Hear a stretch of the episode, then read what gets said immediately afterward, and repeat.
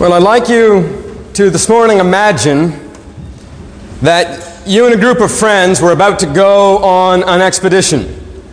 You're going to uh, climb a mountain, and there's difficult terrain, it's not well marked, it's going to be an adventure.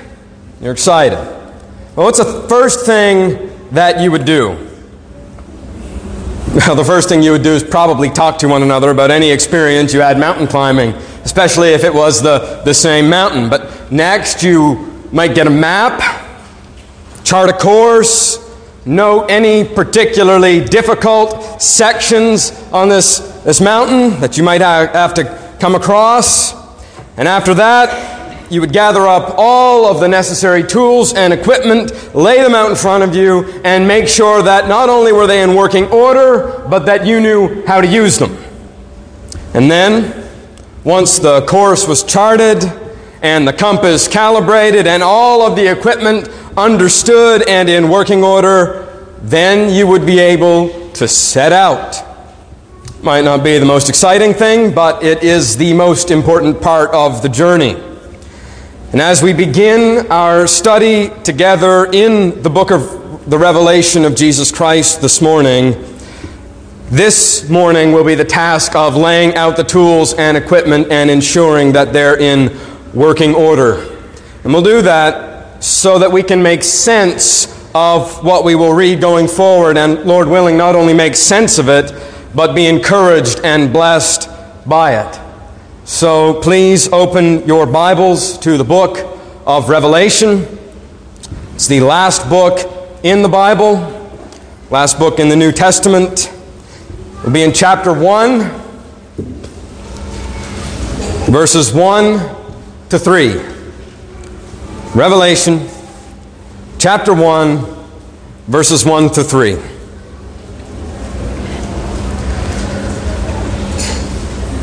The revelation of Jesus Christ, which God gave him to show to his servants the things that must soon take place. He made it known by sending his angel to his servant John, who bore witness to the Word of God and to the testimony of Jesus Christ, even to all that he saw. Verse 3 Blessed is the one who reads aloud the words of this prophecy, and blessed are those who hear and who keep what is written in it, for the time is near. Let's pray. Lord, I pray that you would bless our time this morning. I pray that you would give us wisdom and clarity. Lord, all of your word is profitable and beneficial. It has been given to us, God, by you.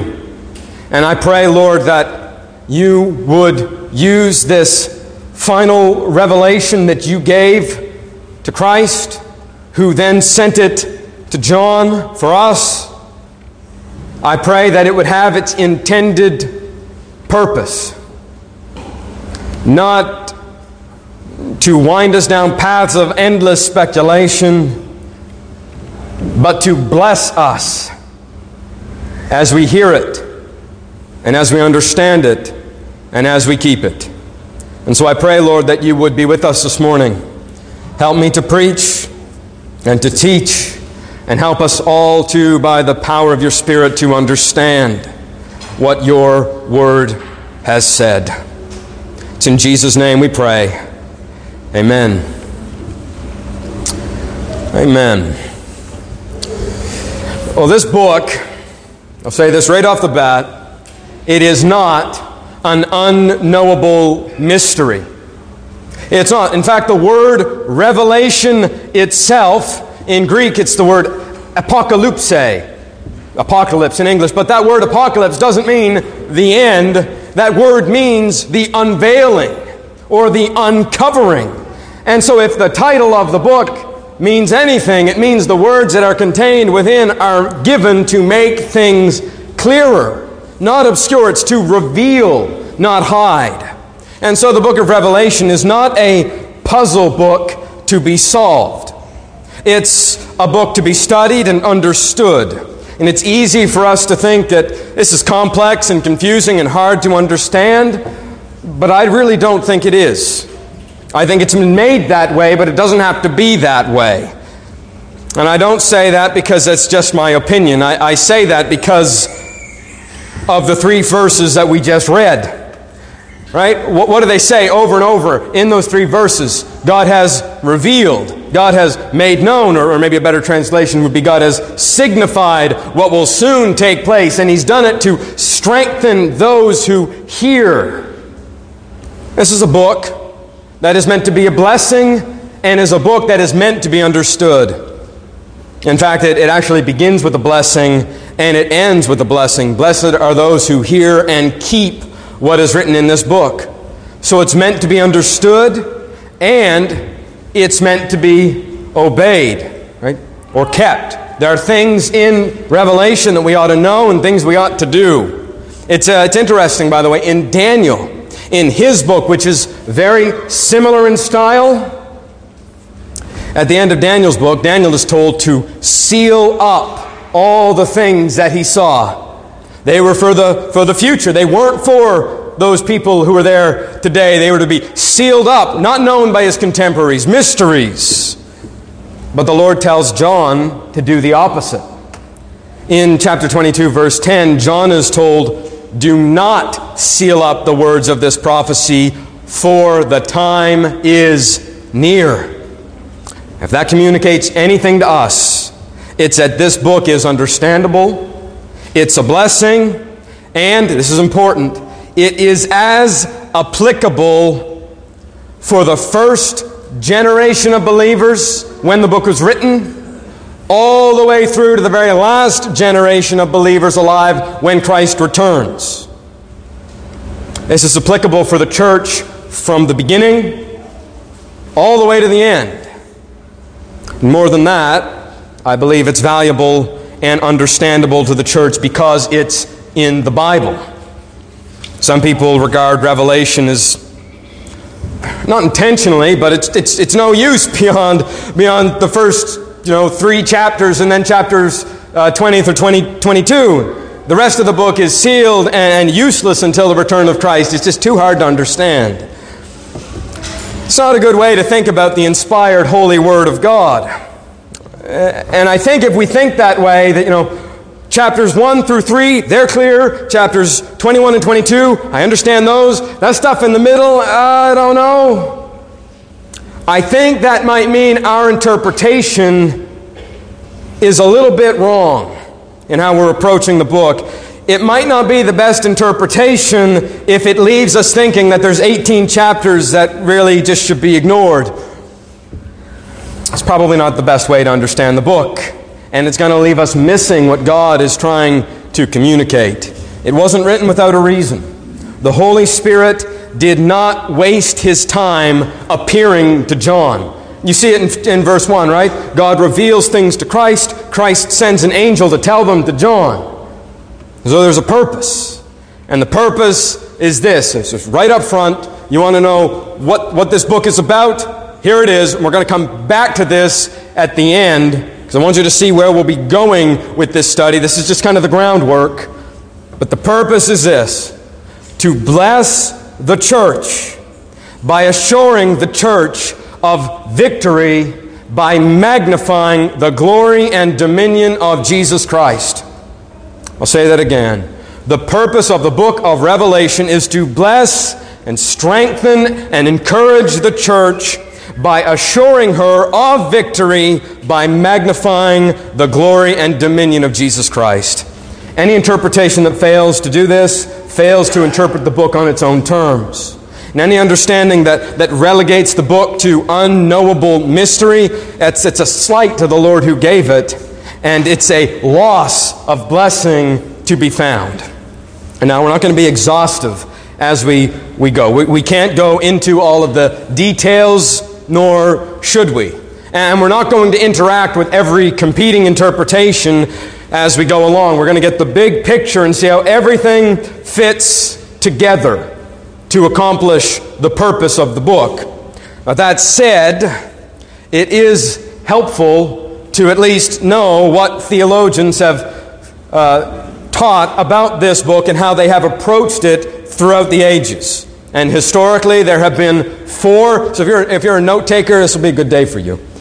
historically, there have been four competing interpretations of the book of Revelation, and interestingly, every one of them has had times of ascendancy, where most people believed it, and times of decline, where very few people believed it uh, or held that interpretation. And there's lots of variety under these approaches, but they fall into four main categories. And I'm only going to give the briefest of explanations if you want a more in depth comparison. There are a number of books out there. You can talk to me afterward and we can help help you find one. But the first method of approaching the book of Revelation is called preterism. In preterism, it just means in the past. And that's a, that's a hint to the approach. Preterism looks at the book of Revelation as having already taken place, and the main focal point of the book is the destruction of Jerusalem in 70 AD. So, everything that this book says, except maybe chapters 21 and 22, it's already happened. The prophecies have already been fulfilled, and we should read the book in the light of that critical moment in history when the temple was destroyed, Jerusalem fell, and Judaism came to an end. That's one of the main interpretations. The second is the historicist view of the book of Revelation. And interestingly, this was the majority view, if not the universal interpretation, held by the reformers on through the Puritans down into the uh, 18th and 19th century, even though almost no one alive believes it today. But there's a, a strong historical precedent for this approach in the church, and they believe that the book of Revelation was the unfolding of church history from the time that it was written until the end of the church, the return of Christ. So the whole of church history from, from when John, exiled on Patmos, wrote the book until Christ's return. That's how they approached it. The third, and by far the most popular approach today, is the futurist view. Futurist view, which is what I'm guessing most people in this room probably uh, believe because you haven't really heard anything else.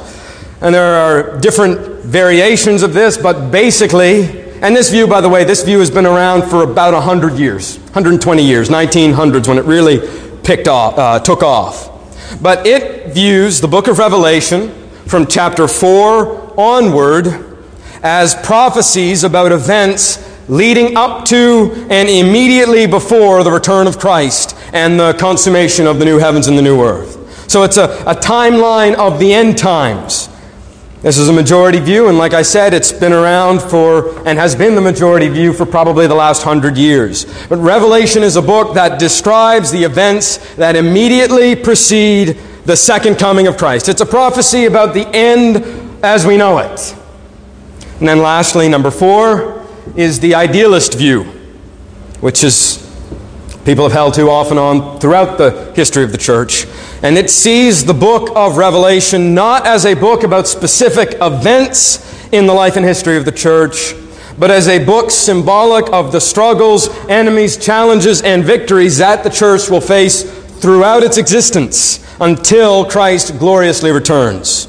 It holds that the book of Revelation is a symbolic portrayal of the conflict between the kingdom of light and the kingdom of darkness, with very few of the symbols corresponding to specific historic events, but rather many kinds of historical challenges, right? Economic challenges, political challenges, theological problems that the church will face throughout its time in a fallen world. And sure, they could correspond to actual historical events, but only as a symbol.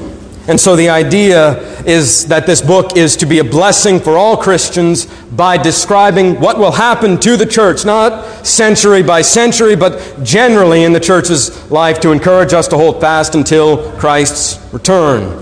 Those are the four, four main views. And one, one helpful way to think about this, I always find helpful, is to ask what is the main question each of these views asks when trying to understand this book. It's a main question they ask. And for the preterist, when in the first century did what is described in this passage happen? When in the first century did this happen? For the historicist, when in the history of the church did this passage happen and where are we now? For the futurist, where am I seeing this passage fulfilled in the headlines today? Because every futurist has believed they were within 10 years of the, uh, of the end. And then the idealist. What does this passage say about the struggle of the church in the world? And although Christ Community Church has no official statement on the book of Revelation or on any eschatology for that matter, I myself fall into the fourth camp. I believe it is the most, most faithful to Scripture and to the book of the Revelation itself. And, uh, and for many, maybe for a majority of you, this will be an alternative view, but I hope that by the end you will find it compelling, understandable, and, in, and an encouraging one that you can confidently hold on to going forward. Now, before we begin, we really need to remember, right? I said we were going to lay out the tools. Here are the tools. Some of the basics of biblical interpretation. So, when I look at the Bible, how do I make sense of what I am reading. And there are some basic things that have to be in place. And one of those, probably the most important principle applied to any book that you are studying in the Bible, is context. It's the most important thing in Bible study. What is the context? What does this verse say? How does it fit into the paragraph? How does it fit into the chapter and the book and the Bible as a whole? So, uh, if you had a word and you wanted to know what does this word mean, how is it being used, the first thing you would do is look at the verse to see are there any indications in this verse to how this word is being used, what it means. And if it wasn't clear, then you would look at the passage as a whole. And then you would look at the book that the verse is in. And if that wasn't clear, you might look at other books written by the same author. Right? If you were wondering what does this word in John mean, you might look at John, you might look at 1st, 2nd, 3rd John, because the Holy Spirit, when He inspired the Bible, He didn't violate the person of the authors, and they were able to write with their own styles. And that helps us to understand them better. And then, if you do that and you still don't understand, you go to the rest of Scripture. Let me give you an example. Examples would be helpful here. Take the word world in John 3:16. For God so loved the world. But then you have a problem. In 1 John John says, Do not love the world. So, what's going on? We got a problem here. Does God love the world and then command us not to love the world? Well, if you take a look at the context of those verses and, and how that word world is used in John's gospel, it's a word that's very important. It comes up 57 times in John's gospel, and you'll see that the word is used differently in different contexts. It doesn't always mean the same thing. Not even in John's Gospel. Sometimes when the word world is used, it means creation or universe or the realm of, of, of man where people live. Other times, it refers to sinfulness that's in the world, what we would call worldliness. And even though it's the same word, a little bit of study shows that it's used differently by John, and the only way to tell is the context. What does the context tell us about how the word is being used? And by the way, Matthew uses the word world differently than John does. If you look in Matthew's gospel, every time the word world is used, it's always used in that general sense of creation. So you know when you see the word world in Matthew, he's talking about the universe. When you see it in John, you're going to have to pay a little closer attention. Another important principle when it comes to Bible interpretation is interpreting what is difficult in light of what is clear, not the other way around. For example, there are some passages that seem to teach that it's possible to lose your salvation, like uh, Hebrews 6. When you read Hebrews chapter 6, it's not exactly clear what's being communicated, what's being said, but it sounds like you could lose your salvation. It's not clear, again, but that's a possible interpretation. And so imagine you read that passage, Hebrews 6, and you come away and you conclude Hebrews 6, and, and thus the Bible teaches you can lose your salvation. A genuine believer can lose it. Well, then what do you do when you encounter a passage like John 10 or Romans 8, both of which make clear, without question, that a believer cannot lose their salvation? There are other passages, I just picked those two because they're so obvious. It says that you are secure in Christ. Nothing can separate you from the love of God. No one will pluck you out of my hand. Well, now you have a conflict. You have to decide which is it? John 10 and Romans 8, many other passages that make it very clear you cannot lose your salvation, or is it a vague, difficult understand, to, uh, to understand passage in Hebrews 6 that could possibly teach you could lose your salvation? Which is it going to be? Well, obviously, you interpret the less clear with the help of the more clear.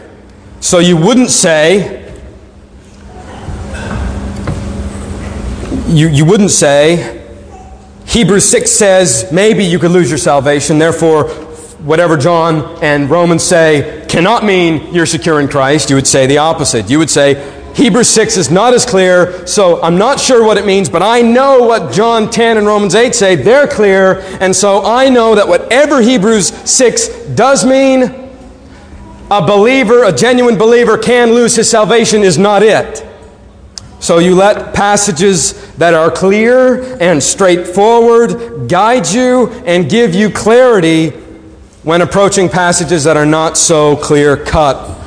If you want to know what the theological name for this is, it's the analogy of Scripture. You interpret Scripture by Scripture. You interpret what is less clear, being guided by what is more clear. Now, those are tools that are fundamental for any kind of Bible study, but there are a few others that are specific to the book of Revelation. And the first is how the book is arranged. The arrangement of the book, the structure of the book will help you to understand what it is about. And when you look at how Revelation is structured, how many of you, when you have a, maybe you have a study Bible, and you know, you get to the first uh, introduction to a book, you know, it says Matthew, and then it has all of these, you know, four or five pages of, of information leading in before you get to Matthew. How many of you just skip that? It's okay, you can, you can be honest.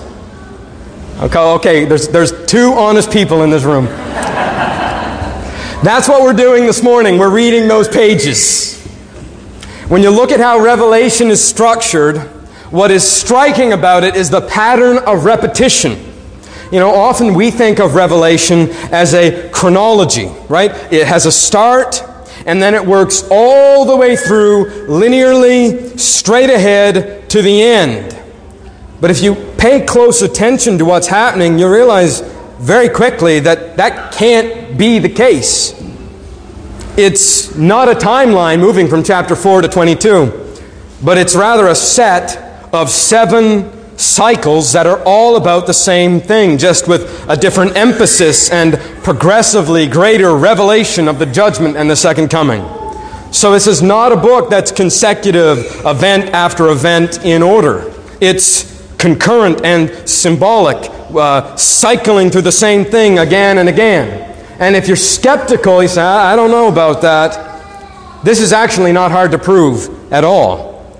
Because in the book of Revelation, there are many final judgments.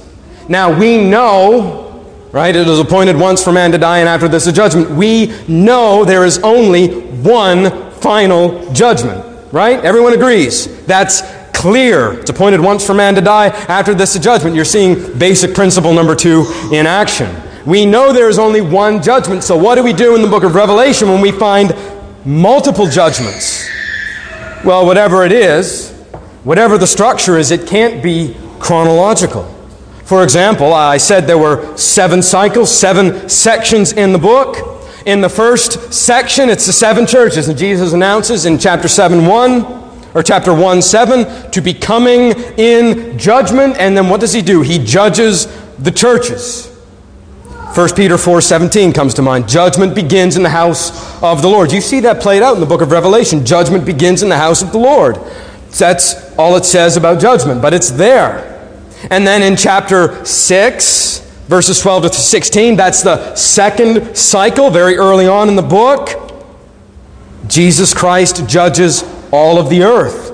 This is the passage where the great ones call on the mountains and the, and the rocks to fall on them and hide them from the wrath of the Lamb. Everyone understands this is a picture of the final judgment. But then again in 1115, the third section, there is a final judgment again, this time with the saints rejoicing. In, in 1414, the entire earth is harvested for judgment.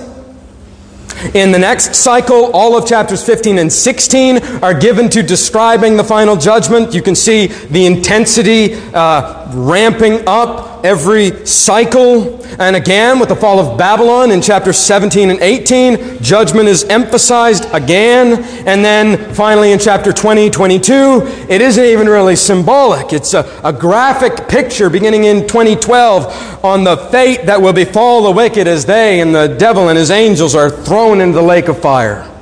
It's the same thing, it's just described seven different ways. Ancient writers would do this. In fact, you, all of you, know about another place in the Bible where this happens. It happens right in the beginning. Genesis chapter 1 and chapter 2. You ever read that and wondered why there was two creation accounts? There are. Chapter 1, God creates everything. You know, sea, sky, stars, light, birds, fish, animals, man, seventh day, he rests. But then on chapter 2, it zooms in on the creation of Adam and Eve. Adam and Eve were already created in chapter uh, 1. But then they're created again. And does that mean that they're created twice? No. It's telling the same thing in a different way. It's zooming in. It's not two separate creations, it's not two separate events. It's repeating the same thing twice with different details and different emphasis. That's what's happening in Genesis 1 and 2. It's what's happening seven times here in the book of Revelation. Maybe, uh, maybe some of you, have you ever seen the movie Vantage Point? Maybe some of you have seen it. I don't know if it's a good movie. Amy and I were talking about this the other day. I watched all kinds of movies when I was younger uh, on, on, the television, and I'd watch them later on, and I'd be disgusted by. It. I was like, was my heart so hard-hearted back then that I could watch this and not even re- realize that stuff was in it? Well, actually, I watched it on daytime TV, and all of that stuff was censored out. So I don't know what this, what, the, what this movie is like. When I watched it, it was on TV. It wasn't that bad. It might not be so if you go to find it for yourself. But the movie Vantage, I got to put a disclaimer in there. the movie Vantage Point. It tells the story of an attempted assassinate, uh, assassination of the President of the United States while he's giving a speech in Spain. But, you know, the, the, the, the, the sticking point for the movie, you know, what makes it special is it tells this story from different perspectives of people who were there that day. And so I don't remember the order, but there's a, there's a perspective of a reporter and then it repeats, and it's the perspective of a, a, local police officer, and then it repeats again, and it's the same story. It's from the perspective of a Secret Service agent, and then of a tourist, and then from the president, and then finally from the assassin himself. And it's the same thing, just told in different, uh, from different perspectives with different emphases. Well, something similar is here happening in the book of Revelation. It's the same thing. It's just being told seven different ways, each of them with a different emphasis, and progressively more of the final judgment and of the return of Christ is revealed. The book actually becomes clearer and clearer as you go along through these cycles until you reach the climax in cycle 7, chapter 20 on. That's the structure of the book, and it helps us to understand what's happening here. Another important principle is how numbers are used in this book. Numbers play a very important role in the book of Revelation, and so does, so does time. But it would be silly to say that time and numbers are always literally what they mean. Seven doesn't always literally mean seven, and 12 doesn't always literally mean 12, and 144,000 doesn't always literally mean 144,000, right? Even though there are times in, you know, the Bible where it is clear that you know, maybe 144,000 does refer to 144,000. I think of the, the census is in the book of Numbers, very clear that this is an actual, meant to be interpreted as a number. But very often in the book of Revelation, numbers are used symbolically. And they're not just used this way in Revelation, they are used this way throughout Scripture. The Hebrews used numbers much more symbolically than we do today. I think probably the most irksome example for me of this is in Exodus 20. Uh, the giving of the Ten Commandments. I, the Lord your God, am a jealous God, visiting the iniquity of fathers on their children to the third and fourth generations of those who hate me, but showing loving devotion to a thousand generations of those who love me and keep my commandments. I heard this preached before, read it in study notes before, that the Lord will be merciful to a thousand generations of those who uh, love Him, but if you hate Him, it will have effects that won't be wiped out for four generations. That's not what it means. Just consider the context. These numbers are not meant to be counters, right? Ticking down, letting us know when generational judgment or generational blessing will expire. The numbers are being used symbolically. The passage means God is far more ready to be merciful and forgive than to destroy. That's the point. He visits iniquity on three, maybe four generations, but shows love to thousands of generations. Right? So the numbers aren't the point, they just help to make the point. In the book of Revelation, many examples of this. There are many numbers, and we'll, we'll get to them as they come, but one that stands out is the number seven. It comes up over and over again, and seven in the Bible is symbolic of perfection, of fullness. And we talk the same way, we just use different numbers, right? We would say something is a 10 out of 10, right? You know, we have a horse. That horse is a 10, right? You've got a horse on a field. It doesn't mean there's 10 horses, it means it's a really good horse. You know, it's complete, there's no room for improvement. Well, the Bible does the same thing, but it does it with the number 7 and not the number 10. Hebrew literature very often uses the number 10 to mean a lot. Right? 10 is used in Scripture often the same way that we would say a, a gazillion. What do we mean? It's not a literal number, we just mean a lot. Now, again, of course, numbers are in uh, the Bible used literally, just like in the senses. but again, context guides you. Furthermore, in, in Hebrew writing, you really want to emphasize a number, you emphasize it by repetition. And how do you re- repeat a number? You multiply it. Jesus does this when he tells Peter to forgive. Peter says, How many times do I forgive? Seven? Jesus tells him, I tell you seven times, 70 times. Does that mean that Jesus tells Peter, You have to forgive people 490 times that's it. That's not what it means, and we all know that. It means forgive without an upper limit. And so when you see multiples of 10 in the Bible, sometimes it's not being used literally, but it's an expression of the vastness of something. We'll, we'll get to those passages as they come. But probably the most important thing to understand about the book of Revelation is that it's symbolic. More than any other book, this is a book filled with symbols. Numbers are used symbolically. Sometimes phrases are used symbolically. For example, the phrase, those who dwell upon the earth. You see it a lot in the book of Revelation. Well, guess what? It doesn't mean every human being who lives on the planet Earth. It's those who are earthly or who are worldly and you know this because every time it comes up, it's contrasted with those who are in heaven or heavenly. But most of the symbols that you encounter in the book of Revelation are visual pictures of spiritual realities. And uh, I recognize this is a great point of contention in the church. I, I remember when I was in university, Bible college, I took a course studying the book of Revelation, two semesters. It was uh, very interesting. The principle for understanding the book in that class, so the principle for understanding the book of Revelation in the class that I took was interpret everything literally unless you are forced to interpret it spiritually or symbolically. Interpret it literally unless you are absolutely forced to interpret it spiritually. And that's how most people approach the book today. And it ends up turning the book of Revelation into some kind of bizarre science fiction fantasy. I remember one class, I don't know if I should tell this, but I will. I remember it was in one class, and the professor, he was, he was just railing against people who, who claim to take the Bible seriously, who claim to take it literally, and then they spiritualize Revelation. And then he got to Revelation chapter 9, and Revelation chapter 9, that's about the, the locust, the giant swarm of locusts, if you're familiar with the book.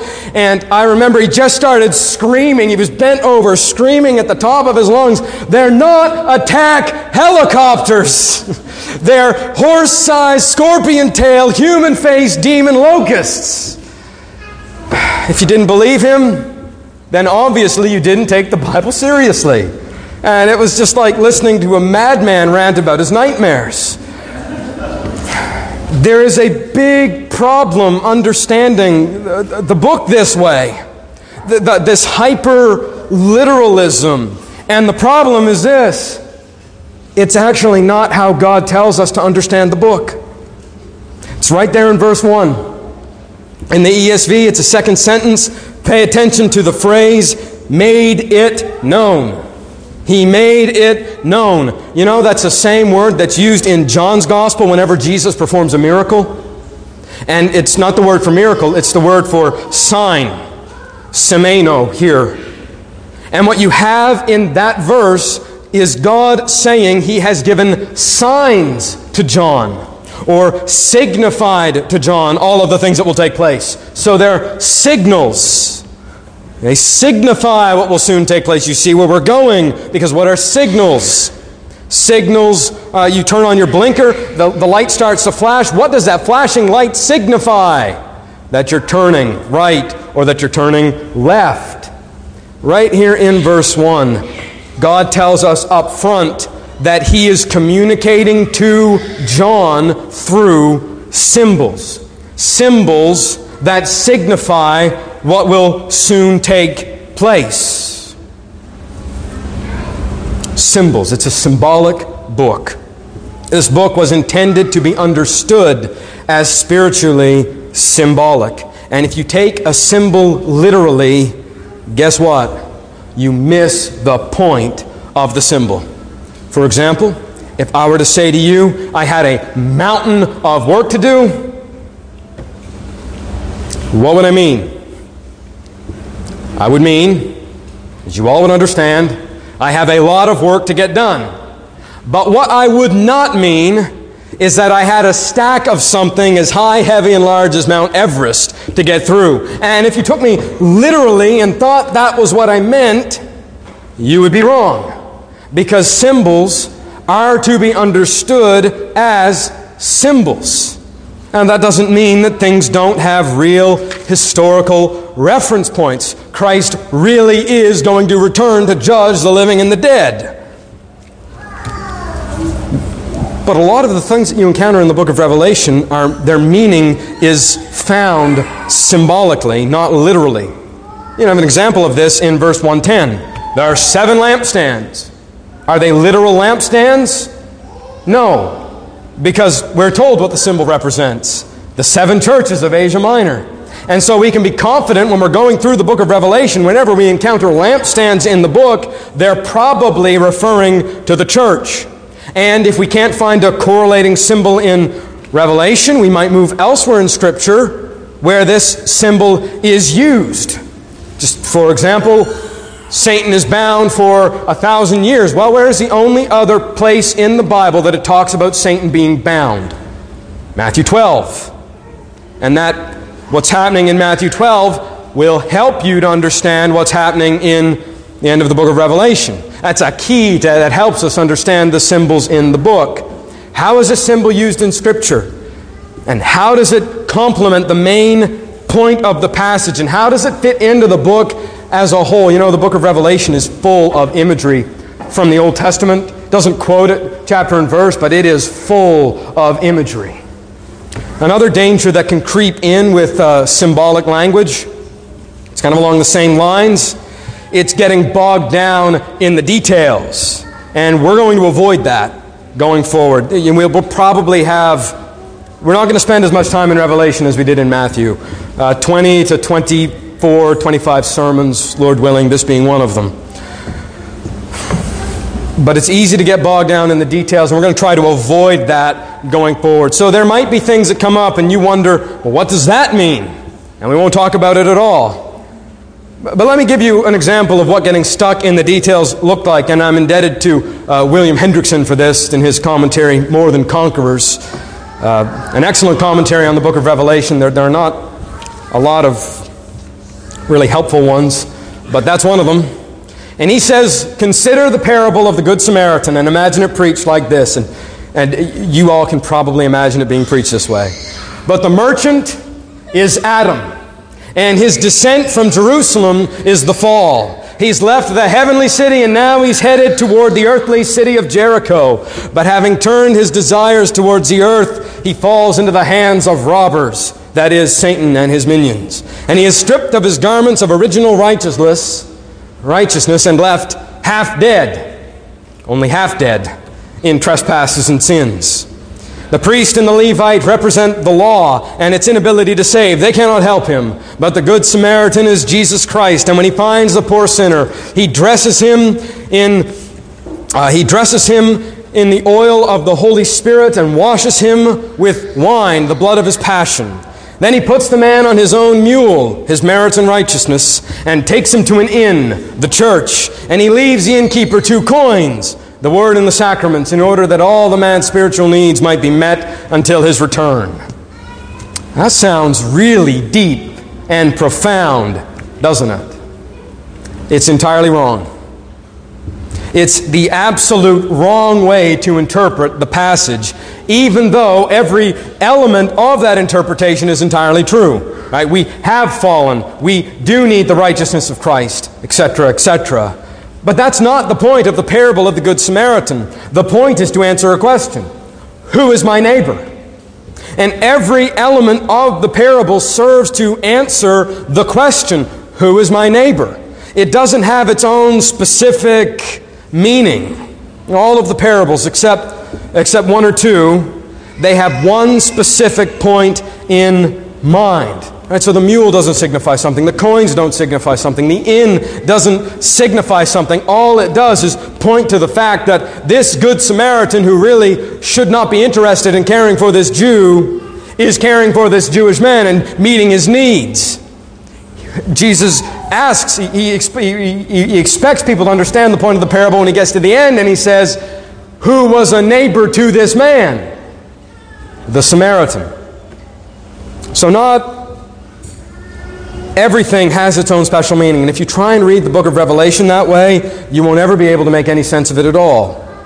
But all of the pictures serve the main point of the passage or the vision that John has received. What is the picture as a whole? What is its intended meaning? And how do the symbols make the point? So that's, that's the most important thing about understanding the book of Revelation. It is symbolic and it must be understood that way. And one final thing that helps us understand the book, uh, and actually helps us to understand many of the symbols as well, is understanding what was going on when the book was written.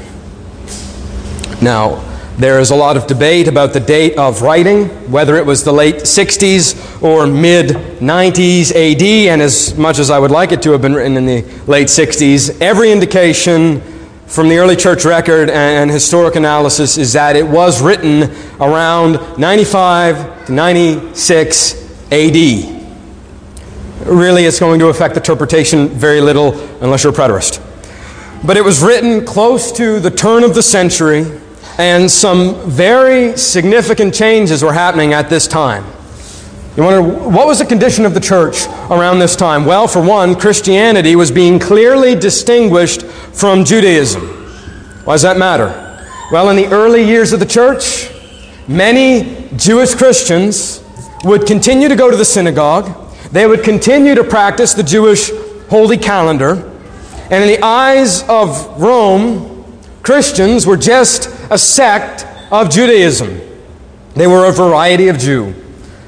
That was a misunderstanding, but it was a misunderstanding that happened to bring a great benefit with it because Judaism was an officially recognized and protected religion in the Roman Empire. They had freedom to worship. They were exempt from worshiping the Roman gods. They had freedom to travel for religious matters. There were a lot of advantages to being a Jew. And so the church, wanting to capitalize on this, it wasn't quick to correct the misunderstanding. But in the reign of Domitian, things were starting to change. Christianity was growing, and Christianity was being recognized as distinct. It was no longer viewed as a sect of Judaism, and all of those protections that the church for so long had enjoyed were starting to disappear. Christians were starting to get anxious. What does it mean for us now that the government is revoking those protections and privileges we used to enjoy? And although there was no widespread persecution at the time, most persecution that happened was regional or local, it was a time of increasing hostility towards the church. No, Christianity wasn't officially outlawed, yet it was becoming a threat to the agenda of the state, and the state was starting to take notice. State was starting to say, these, we want to go this direction, and these Christians might actually be a problem. You can add to that the continued deification of the emperor. Right? Emperor worship had always existed, especially in the, in the city of Rome. But it was about to be taken to the next level under Domitian, where everyone would have to prove their allegiance by worshiping this so called God Emperor. This would reach its high point, or low point, depending on how you look at it, just a few years later under Emperor Trajan in the year 100. And this trajectory, right, of state worship Though it wasn't in full force yet, it was clear to anybody who was observing the times that it was coming. And when it becomes clear that the state is going to start demanding the worship of its people, Christians see that and they think, boy, there's going to be trouble. The government is about to demand the unwavering, unquestioned loyalty of its subjects, branding those who refuse as dangerous traitors, and ironically, atheists. So maybe you can see why I think it might be helpful to take a look at this book in our day and age. It was written when the church was entering a period where the protections it had enjoyed were starting to falter, where the state was demanding more and more devotion, even worship from its people with very little toleration for dissent. Hostility was on the rise. In chapters 2 and 3, uh, the, the church, very obviously, is starting to compromise.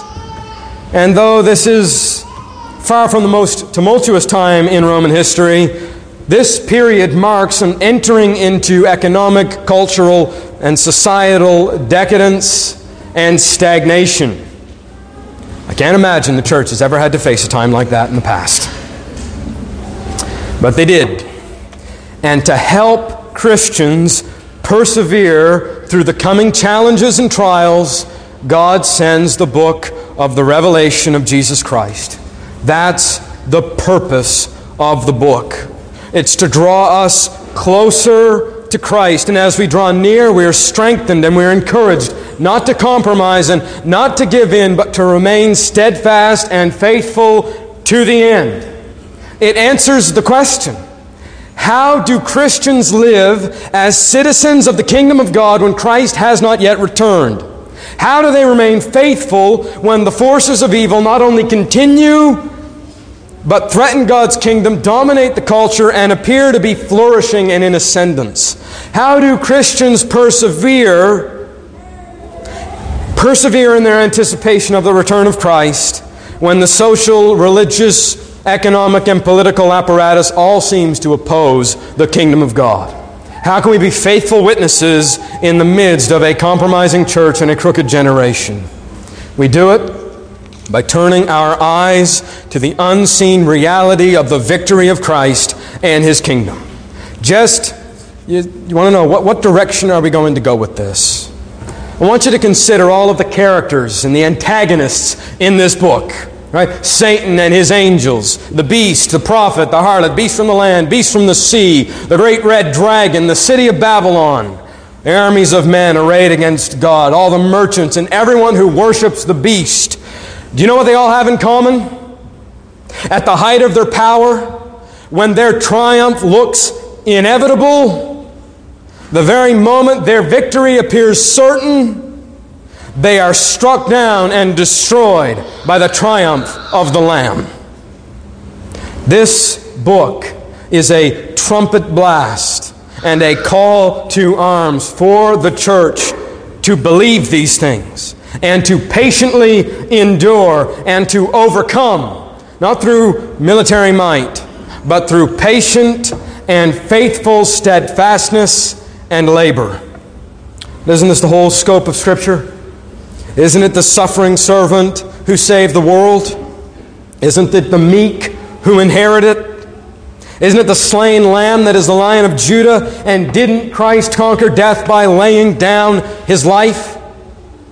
Like Christ, so his church. We are victorious by our endurance to the end. That's what this book was given to do to strengthen you and to encourage you to persevere. It's a direction we'll be going in the weeks to come. And I hope and I pray that you will be encouraged by it and made strong. Let's pray. Lord, thank you that nothing formed against you will stand. That, Lord, your victory and our victory through you is secure. And I pray, God, that as we go through the book of Revelation, we will see the triumph of the Lamb, the triumph of Christ over all the nations of the world, over every evil force, over every trial and challenge and persecution that your church endures. Lord, this is an optimistic book. This is an encouraging book.